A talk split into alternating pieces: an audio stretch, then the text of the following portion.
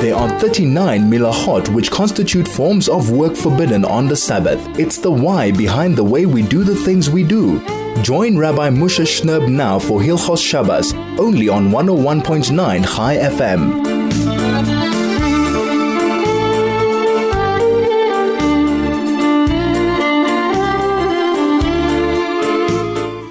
101.9 Chai FM, soul to soul, back on your radio. Erev Shabbos Kodesh, Pashas Balak, Tov Shin Pei Beis, and a very, very warm welcome to our entire radio family. Thank you so much for taking a few minutes out of your time on Friday afternoon to tune into your radio, tune into your device, wherever you might be, whatever you might be tuning in onto. We are so appreciative and we are so, so grateful that you decided to make Chai FM and this program in particular part of your listening schedule.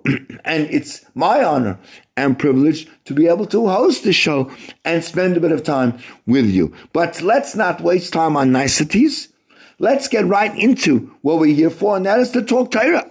So this week we're learning about Pashas Balak, which we know is the story of, of uh, Balak who was scared that the Jews might take over his country, even though, of course, the Jews had no intention at all of taking over his country, and therefore he hires this man called Bilam, who's a soothsayer of whatever he curses or blesses, that comes to be, and he invites him to come and curse the Jews. And there's a whole discussion. And finally, Bilam says to Balak, uh, Am I empowered to say anything? Hadavar asher Elokim yosim befi Whatever words HaKadosh Baruch Hu puts into my mouth, that's what I'm going to say. Now, the reality is Bilam is actually a lesson in very, very stark contrasts. On the one hand, he personifies absolute evil and depravity at, at, at their, I don't know, I don't say, their highest or at their lowest point. He's arrogant, he's condescending, he is uh, uh, uh, voracious, and he's a little he's only after profit, right? He was the consummate symbol of unmitigated evil. Yet, this same person spoke to Hashem and was able to maintain a dialogue on subjects that were of the loftiest, right, and most esoterical and spiritual nature. How do these two polar opposites exist in one person?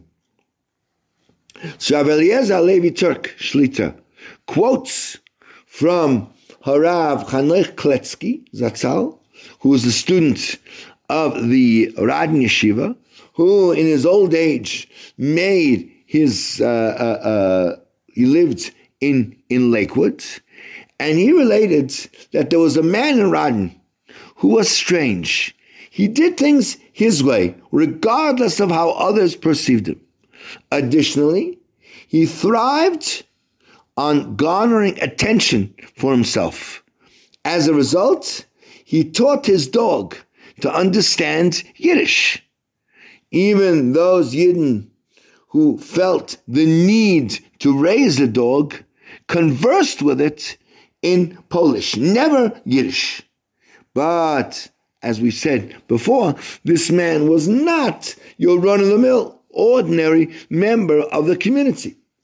That the children of the community would follow the dog, attempting to get its attention. They pulled on his tail, his ears. After all, a dog that understands Yiddish was a novelty for them, and thus an opportunity for some good fun. Even a dog loses its patience, and one day, after numerous uh, uh assaults, right, by these fun-loving children, the intelligent dog lost it and bit one of the young boys. They were shocked. How could such a refined dog act so viciously? He was acting like a dog. Right? Now, Chuna explains, a dog remains a dog, regardless of its ability to speak Yiddish. The same idea applies to serving Hashem. Right? Continued Rav Chana. One who is deficient in his midas, in his character traits, leaves much to be desired, does not change. The world changes, people don't change. Doesn't change until he literally gets rid of all those deficiencies and cleanses himself of all of his ethical and moral impurities. He will remain the same low life as before, despite his exposure to, to Ruchnis. This is Hilchos Shabbos with Rabbi Moshe Shnerb, only on 101.9 Chai FM. 101.9 Chai FM. This is Soul to Soul. Back on your radio. Erev Shabbos Kodesh. Pashas Balak Tavshin Pei Beis. Thank you for making the effort to come and join us and spend some time as we get ready for another beautiful, beautiful Shabbos Kodesh. Of course, we know that this is the week, Shabbos before the beginning of the three week mourning periods, which we will focus on. But let's talk about our Parsha. This is a very, very interesting and difficult Pasha because the main character is this man called Bilam, who we know as the epitome of, of, a, of, a, of a rasha, and on a certain level is almost forced by HaKadosh Baruch Hu to not do what he wants, not uh, curse the Jewish nation, but in fact to, to bless them. So let's perhaps explore a little bit this whole concept. Is there such a idea that a person can have his free choice taken away from him? And in what situation? And, and how does it all how does it all hang together? Because we understand that free choice is is the credo on which the human existence is based. I can choose to do whatever i want to do. So we know that one of the grandsons of Rashi was Rabbi Yaakov, who of course is known uh, by his more couple name, Rabbeinu Tam. Yaakov Ishtam. He was called Rabbeinu Tam. He's one of the major, major Balei Tosfos quoted in, in, in Tosfos. Now, why did he get that name? Where did he get that name Rabbeinu Tam from? So it's actually brought the the uh, Marid has a commentary on on the Toras Kainim. Marid was the uh, the Av Bezdin of of the uh, of the town of of uh, Vinchgrad, and he brings there the the Toras Kainim says on a pasuk in the in the terrible curses in the uh, in Parshat B'chol where it says there the sam lo you'll invest your strength, but it'll be for nothing. And the Torah kind of says davar acher, another explanation of how this pasuk can be understood. Zeh, this is referring to shu pitay, where a man marries off his daughter. The noisen la mom harbe, and he gives her a huge nada and gives her a lot of a lot of money. And they don't even never manage to finish the week of Sheva Brachas until his daughter his daughter dies.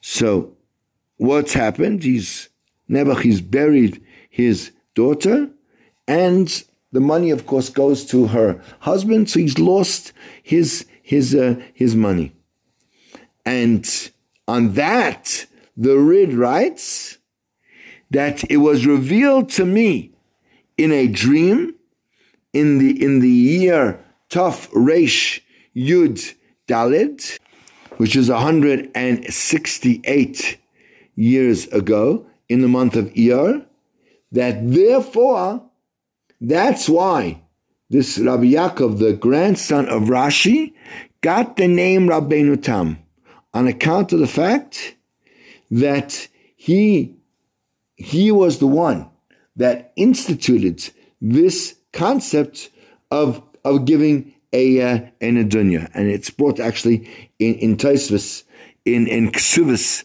Daf Mem Zayin um, Amud Beis, and he therefore uh, uh, uh, cancelled out this terrible, terrible curse of the Sam Lurik of uh, of uh, you know, making an effort and getting nothing at all. In other words, Rabbeinu Tam instituted that in a situation where a, a wife dies, Rahman that the promised money or whatever, or whatever goods or, or furniture, whatever it is that her father had uh, given to the young to the young couple, if God forbid the wife dies, all that goes back to her father, and therefore it's not, it, it, it, erases that double curse that chas v'shalom, a father should have to suffer both that he loses his daughter and also that he loses all of his, all of his uh, uh, uh, property. And therefore, he's called Rabbeinu, Rabbeinu Tam. Fascinating. In a similar vein, uh, Rabbi Yonason Eibeshitz explains in his uh, Sefer, Medrash Yonason, he explains the pasuk in our parsha, where it says there, "Vayogor Moav that Moav was very, very frightened because of Klai Ki Ravu, because on Pasha means they were so numerous. And again, the question is, why were they worried? Uh, you know, once they knew and they knew this, that Klaisel had an open explicit command that they weren't allowed to go to war against, against Moav. So why, in fact, was Balak so, so afraid? So brings a Gemara in, in Gittin that it says, Amain umayav tiaru besichain. Ammon and Moav were, so to speak, purified by Sikha. In other words, even though that it was also for Klai to capture the land of Moav, but since, as, as the Torah told us last week, since Sichain went to war against Ammon and Moav and captured their territory, so now it no longer belonged to Ammon and Moav. Now it would be permissible for the Jewish nation to take it away from, from Sichon. Now, there's there's a machlekes in the Gemara, in in Sukkah and in Baba Kama, that Rav is of the opinion that land can be stolen, and Shmuel says no, land can never be stolen. So therefore, it comes out that only according to the opinion of Rav who says that land can be stolen, would Klal be allowed to take the land of Moav, which was now in the hands of Sichon?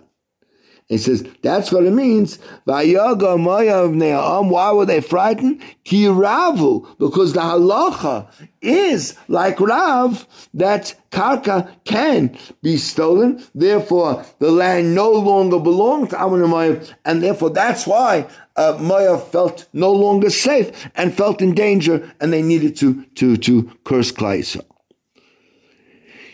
And uh, the the uh, the Rema MiPano also brings brings down that there's a pasuk at the very very end of the prophecies of Bilam where he says, "I woe me yichya misumakel.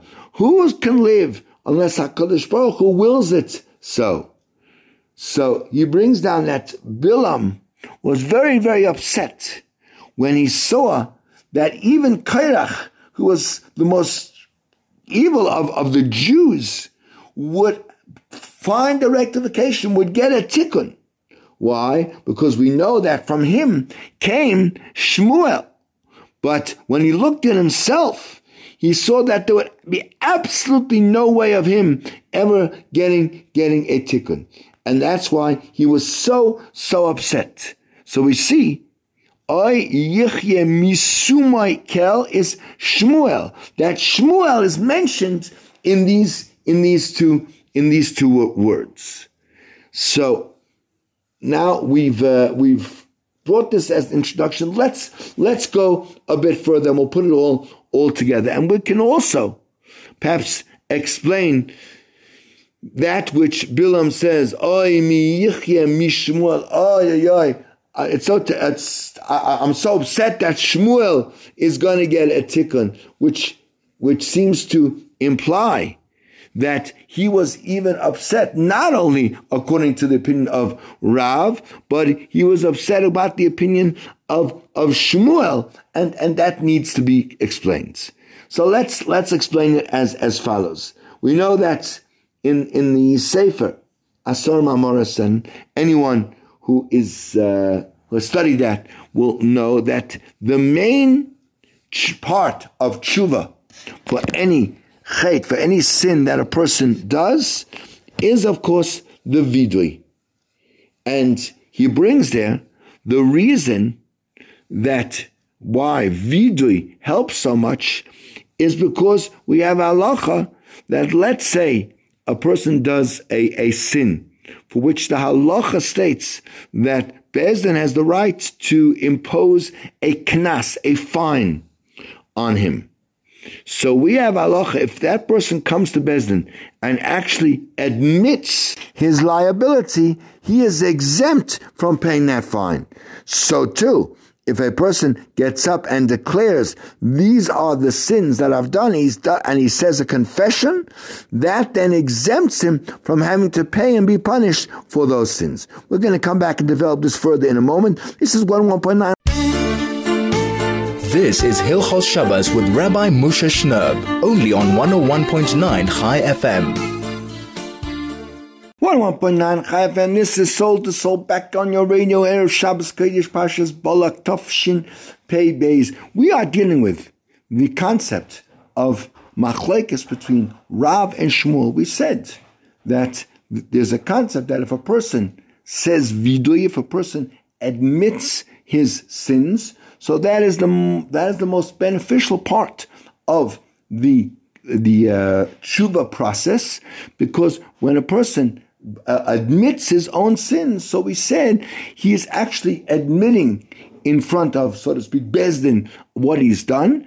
And there's a halacha in in in uh, Bezdin that if someone by his own volition admits that he's done something wrong. So even if it's a crime where Bezdin has the, the right to administer a, a fine for what he's done, he's exempt for that by, by his own by his own uh, admission. Now, this is very interesting because this is actually an argument between Rav and and Shmuel, because according to Shmuel, the the fact that one admits by himself doesn't necessarily work. Why? Because the Sfarim tell us that there are malachim who are spying and are looking and watching everything that goes on in the world. It says, Eine Hashem Hema. HaKadosh Baruch Hu, so to speak, eyes and ears are watching us all the time. And they're malachim who are, so to speak, spying on us and seeing everything they do. And then when Bezdin in Shemayim wants to judge a person, so all these angels come and they testify about the things we've done. And unfortunately, some of the things we may have done may not be such exemplary actions. And the Gemara tells us that in a situation where a person even admits his own crime, and then witnesses come to Besdin and testify and, and testify against him. So then does his own admission help to exempt him from the punishment? So this is an argument. Rav says, yes, once he's admitted, even if witnesses come afterwards to prosecute him, he's still exempt from the payment. Shmuel says no, that the, uh, yes, he may have admitted, but now that witnesses come, he, he's now going to have to pay. So it comes out that the concept of vidoy, of confessing your own sins, only works according to the opinion of Rav. Because according to Rav, once you've admitted your sins, then you're considered like a, a, a, newly born child. You have no longer any association with those sins. And even if witnesses do come afterwards and testify against you, it doesn't, it doesn't help. But according to Shmuel, who says that if you first admit your liability and then witnesses come and, and charge you, Shmuel says you are you are liable for that. So therefore, according to him, vidui doesn't really help, and that's what Bilam says. Oy, mi yichya mi Shmuel. What's going to be if the halacha is like Shmuel? If you hold according to the opinion of Rav, so then, as bad as I've been, says Bilam, if I'll confess my sins, even though I, have I've done so many sins, so then that's good because my confession can then get me off the hook and I won't be liable to further punishment.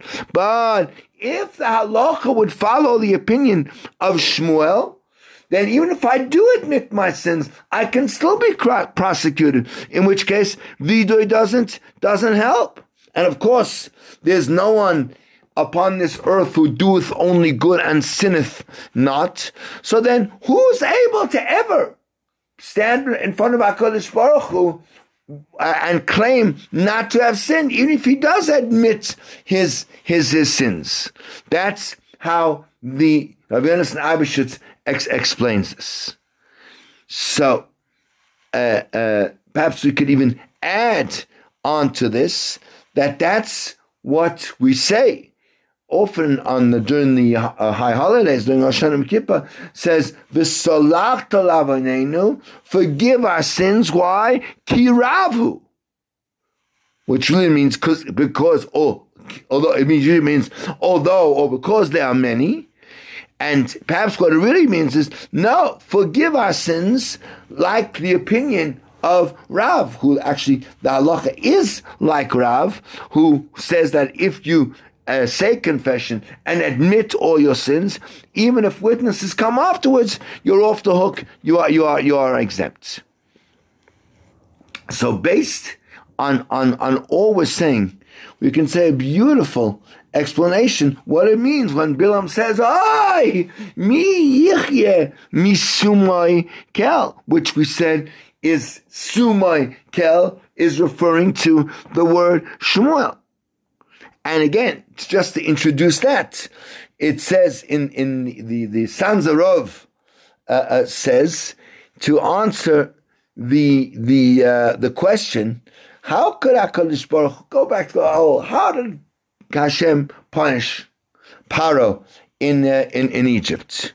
We know that as as we see, Hashem actually took away Paro's free choice. It says that Hashem hardened his, his heart not to send out, out the Jews. So, so the Sanzarov explains, because it's true. The world was created in such a way that a person should have free choice to choose whatever behavior he wants. And he can choose himself. Do I want to go on the on the straight and, and good path, or God forbid, like deviate and go off and go against Hashem's Hashem's will? In fact, as the Torah itself says, "See, I have placed before you today life and good and death and and bad." And, and that is the normal way the world runs, where HaKadosh Baruch Hu gives us, gives us that free choice. However, there is such a, a, a, a conduct that Hashem sometimes enacts which is beyond the norm, beyond nature. And when HaKadosh Baruch has adopted that type of attitude, there is no free choice. And therefore, when HaKadosh Baruch Hu wanted to teach the Jewish nation that he is the creator, he is the director of, of the entire and, and, and the one who brings in and continues to keep into existence all existence. So therefore, HaKadosh Baruch Hu brought into, into uh, uh, effect this conduct of running beyond what nature is, and he took away the free choice from Paro Harasha. And that's why it says, come to Paro, because I have hardened his heart and the heart of his of his servants. Right? And don't wonder about the fact that Hashem took away uh, uh, the free choice, because the whole purpose was as the pasuk carries on, leman tesaper ba'ozne bincho ben binchos, that you should be able to tell over to your children and your descendants all that I did to the Egyptians and all the miracles that I displayed in, in their midst. And from this will come out a tremendous, tremendous benefit for, for the Jewish nation because Chas when we go through one of the lows, one of the situations where we're on a very, very, uh, uh, uh, uh you know, decrepit kind of, kind of a, a, a uns, not strong level. Nevertheless, we know that Hashem will never ever abandon us and he'll have compassion and mercy on them to arouse them to, to whatever Hashem takes from above in order to bring us back close, close to, to HaKadosh Baruch Hu. And that's what it says, V'yadatem, that you should know Ki ani Hashem, that I am Hashem. In other words, that through Hashem taking away Paro's Bechira in order to punish him.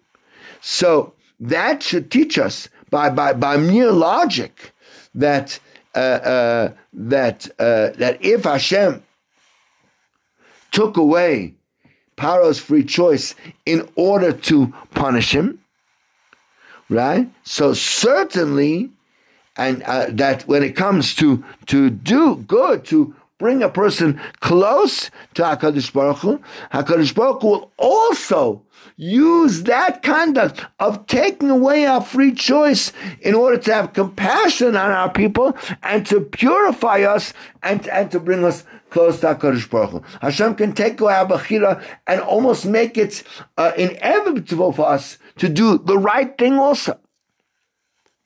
Now, this power of taking away a, a free choice.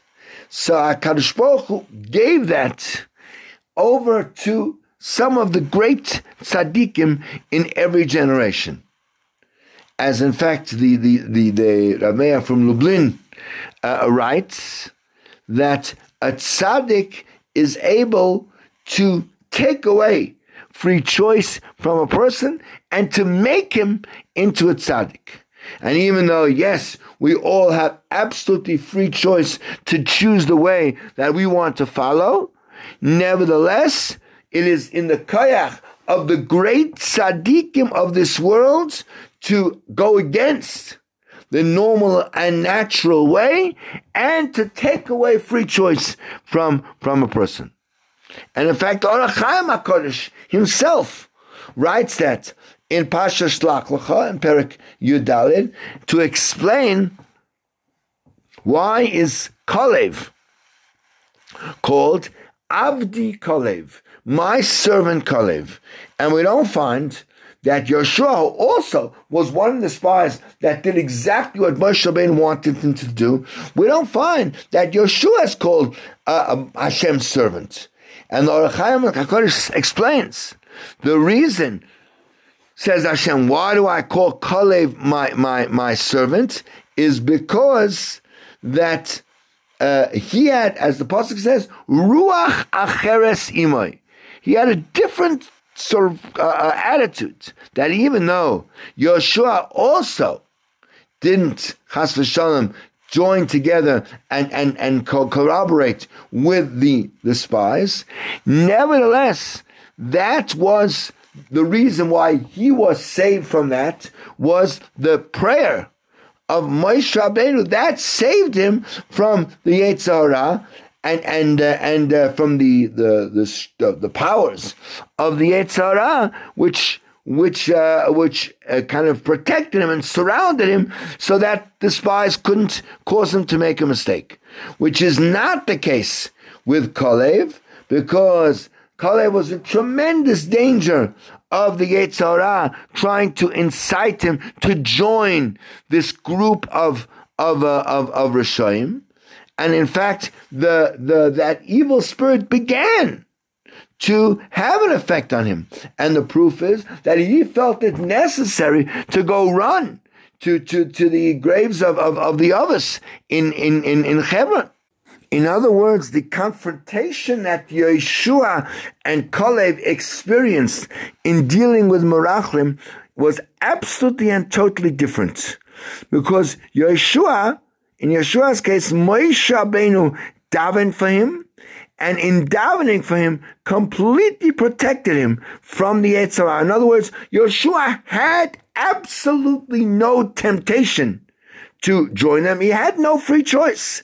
The side of possibly doing something evil was completely, completely closed off to him because of the tefillis of Moshe Rabbeinu. That's what a great tzaddik can do. Kalev didn't get that. Kalev fought a, a, a pitched battle within himself. There was a real possibility that he could have been sucked in, that he could have joined the, the, the, the, the, you know, the nefarious plans of, of the, of the, of the Meraglim.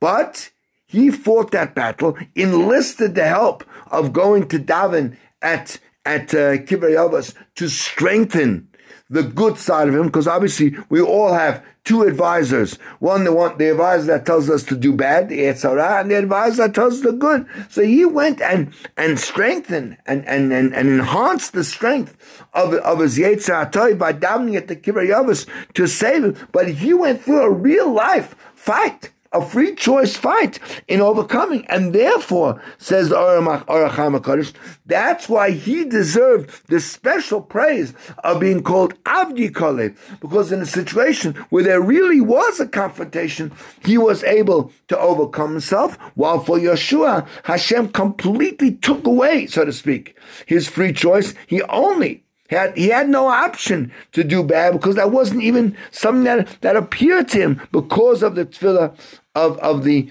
of, of, of the tzaddik. There's another Ohr HaChaim HaKadosh also in actually Pashas uh, Bracha regarding the bracha that was given to Ruvain, the oldest child of Yaakov, and he says there, uh, the bracha to Ruvain was vihi misav mispar, that uh, the number of dead amongst them should be a, a very very limited number, and and uh, the Ohr HaChaim explains that Moshe Rabbeinu davened for them that they should be tzaddikim. Why? Because uh, since they cooperated, we will know that the, the all the henchmen, all, the 250 uh, followers that Kairach uh, took with him to fight against uh, Moshe Rabbeinu, all came from his neighbor from from Shevet Reuven. This then created within them a propensity and, and a tendency for them to do and be evil people. It was a root, and we know that a root always produces results. Moshe Rabbeinu was worried what's going to happen to them. And therefore, Moshe Rabbeinu Davin says the Ohr HaChaim HaKadosh, to so to speak, change their free choice and take, make it easier for them to to become tzaddikim and not rishoyim. And he says that can happen. He says the toyel tfilas tzaddik, the the tefillah of a tzaddik can be beneficial Al davar b'sei tzaddik moishel b'yiras A tzaddik who himself has control and has real fear of HaKadosh Baruch Hu, has the ability to daven for somebody that their whole level of free choice should change and, and be altered, and that Reuven would have as great a chance to be a tzaddik, although he had already within his, so to speak, his, his spiritual DNA, this, this tendency to join and be associated with evil people like, like Korach. Based on this, we can say that even by Bilam and Balak, we see the same uh, behavior being executed by Hashem, where Hashem took away the free choice from from uh, Bilam when he sees that his own uh, his own ass uh, opens her mouth as as uh, when he's on his way in order to to uh, attack Klal Yisrael, and nevertheless he is not aroused at all to say one second. Uh, uh, maybe there's a, a reason for me to actually abandon this mission and turn around and go home. And even after that, he tries again and again to curse Klal Yisrael. And instead of being able to curse, he blesses Klal Yisrael. And in fact, at the end, it says, Bilam gets up and vayelech vayoshav limkoimai. He goes, he goes back to his place. In other words, after it was revealed to him, Binuvu and prophetic vision, what's going to happen at the end of days in the time of Mashiach. So then it certainly would have made a lot of sense, would have been so appropriate that these words that, him, that he himself said should at least have an impression on him, have a favorable uh, impression, make him rethink perhaps his whole life, because uh, he, he was shown face to face the greatness and the incredible level of, of the Jewish nation. And nevertheless, by Yoshav he went right back to his nation without any change, without any alteration of his of his personality, without any desire to improve at all. Why? Because his free choice was taken away from him by, by Hashem also. And this concept of, of a, a person's free choice being taken away still, even to this day, applies by the great tzaddikim that they have within their power to actually uh, to make a gezerah, to decree, to take free choice away from from person. And where do we learn this? We learn this in the pasuk in the book of Shmuel. Shmuel Beis in Perichav Gimel Pasuk Beis, Moishel ba'adam tzadik Moishel yiras Who controls a person? A tzaddik has the ability to control and dominate and change what a person is going to be. And therefore, that's why Bilam says that then, Oy, mi yichye misumoikel. That his kavana was to the Navi Shmuel, about whom it says that pasuk, Oy, I see that I have no chance. Oy, Others maybe can do tshuva. Hashem has taken away from me the power to see the reality and to be anything different than what I am at the at the uh, at, at, at the at, at the moment. This is 101.9 Chai FM Soul to Soul. We'll be back in a moment with our halacha segment. See you then. This is Hilchos Shabbos with Rabbi Moshe Shnerb, only on 101.9 Chai FM. 101.9 Chai FM, Soul to Soul, back on the radio, Erev Shabbos Kodesh Pashas Bolak Tuf Shin Pei Beis. Thank you for making the time to join us as we approach another beautiful, beautiful Shabbos, and especially one where they've light, lightened a little bit the load shedding uh, situation for Shabbos, which makes it even a more Yom Yisrael Ayrav Simcha. Will Taka be literally not only spiritually be able to celebrate the light and the joy of, of Shabbos, but even on a physical on a physical level. As we get to this point on our show, before we begin our discussion of halacha, let us talk about the important details for this coming Shabbos, Shabbos Kodesh, Parshas uh, Balak. So the earliest time for lighting Shabbos candles this week is going to be at 4 27, 27 minutes past 4 is the earliest time for lighting Shabbos candles. And let's do it. Let's get our Shabbos started as early as we possibly can because it's too good to miss. It's too good to even uh, squander one moment of of our Shabbos. So if you can get everything organized, not so long from now, but let's see if you can get it all together and get showered and get the food on the hot tray and for those who need to find some creative way of keeping your food hot this uh, erev Shabbos, let's let's do it, whatever it might be, as long as, of course, it conforms with the halachas of, of of Shabbos. Let's do it, and let's obviously, if we're not going to be going to shul, let's eat as early as possible to keep that food nice and and uh, toasty warm. The latest time for benching lich this Shabbos is quarter past five, five fifteen is the latest time for benching lift. As it gets a little bit later, it's already getting not quite on, on our earliest anymore. We are getting towards a more manageable sort of Friday schedule. Uh, Shkia then is at 5.33 if you really, really, really are running late and there's a, some emergency in your life that you need to do something after 5.15, so you have until Shkia as your sort of injury time if necessary, but please don't rely on it. Let's aim, even if we're getting to shul, to make sure we're there by quarter past five so we can daven mincha together with the tzibur if we're driving, so we can put away our car keys and forget about the weekday world at quarter past quarter past five. If you want to be able to daven Ma'ariv and not have to repeat again the the Kriya Shema, so then you have to wait till about five fifty one. Five fifty one, it already is is night, and we can. Uh, daven Ma'ariv and sit down to an amazing Leil Shabbos with again our family, our friends, uh, some good food, some wonderful zemiras, and an outstanding divrei Torah. Make the evening something that will be memorable, as every Leil Shabbos should be in our lives, a memorable, a memorable time. Tomorrow, of course, is Shabbos Kodesh Pashas Balak. It is actually tomorrow. The date is Yud Zayin Tammuz, the 17th of Tammuz, which really is a fast day, of course, because it's Shabbos.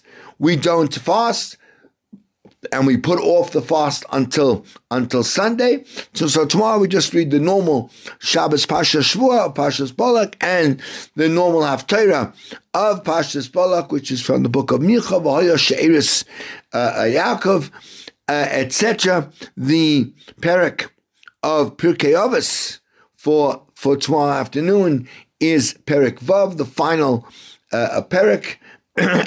which uh, goes through many, many of the, of the, virtues of, of Talmud Torah and the what's necessary to to acquire uh, Torah. Shabbos Kodesh ends tomorrow night at uh, seven minutes past six. Six oh seven is the end of of uh, of, of Shabbos.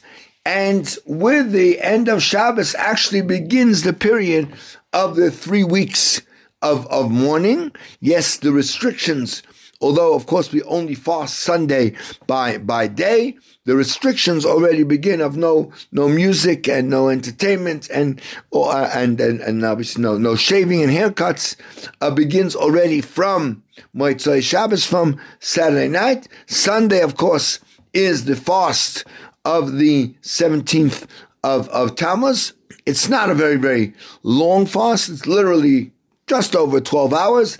It begins at 5:41 on Sunday morning and ends on Sunday night at 5:52. So it's barely 12 12 hours and thank God it's it's uh, at, at, a very very pleasant time of of the of, of the year. So that is the fast of, of, of Tammuz that will be on, on Sunday. And as I say, that's now, we're now going to be in the period of the three weeks of mourning leading up to and culminating with the fast of Tisha B'Av, which of course will be three weeks from uh, Motzei Shabbos and and, uh, and and Sunday. But we'll talk more about that as the time as the time uh, comes. We are dealing in our halacha segment with the laws of Havdalah, the ceremony that we use to close off and end our celebration of, uh, of, of, of Shabbos.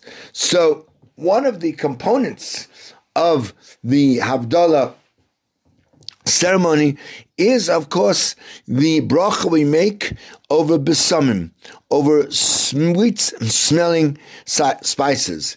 And our, our Chachamim instituted this concept of making a bracha over sweet smelling spices and smelling them on Motzei Shabbos, because once Shabbos leaves and, and, and departs from us, so we know it's brought in the Svarim, all these Svarim, that on Shabbos we have a, an extended level of, of neshama, an extended access to levels of tremendous, tremendous holiness that we don't get during during the week, and when Shabbos is over, that uh, value added neshama uh, uh, uh, disappears, leaves us, and the the neshama, which of course appreciated so much, having extra beauty and extra uh, range and extra holiness is now feels abandoned, feels very, very sad, feels left behind.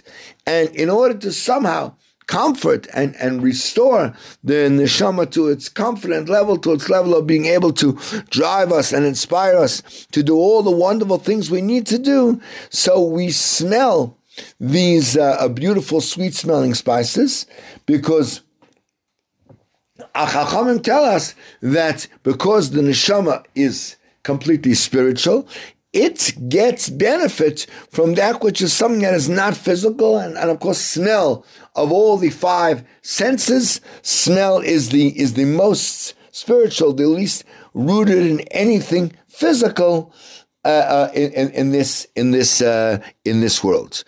Um, even if someone uh, personally doesn't necessarily feel bad when Shabbos is over, some people uh, can't wait till the end of Shabbos to get back to their whatever it is, to their devices, to their to their work, to whatever it is that they pursue and consider to be you know, the prominent uh, value of things that they do on on weekday, which they can't do on, on Shabbos, and therefore maybe some people don't even feel upset at all. Some people feel quite relieved when Shabbos is uh, is over, but nevertheless, through this particular enactment of Chazal to make this bracha and smell the besamim, it should give a person the ability to at least think about and focus for a moment on, on the great, great, great spiritual level of what Shabbos is. That really we should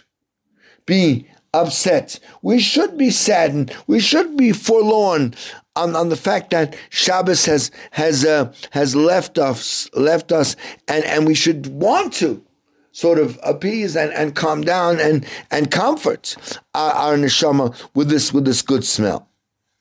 Now, on Motzei Shabbos, we always make the the uh, the bracha of Borei Minei Besamim, but on a Motzei Yontiv, so then we don't make the bracha over besamim because yontif, whatever it is, the spirituality and the holiness and the immense kedusha of yontif, it's a different level of of kedusha than than than Shabbos, and the the what we call this neshama yisera, which permeates our very being on Shabbos, is not there on on Yom Tov, and therefore on Motzei Yom Tov we don't make the bracha over the spices. We'll come back with a few more uh, halachas in this area after our little break. This is one one point nine Chayef, and the program is Soul to Soul.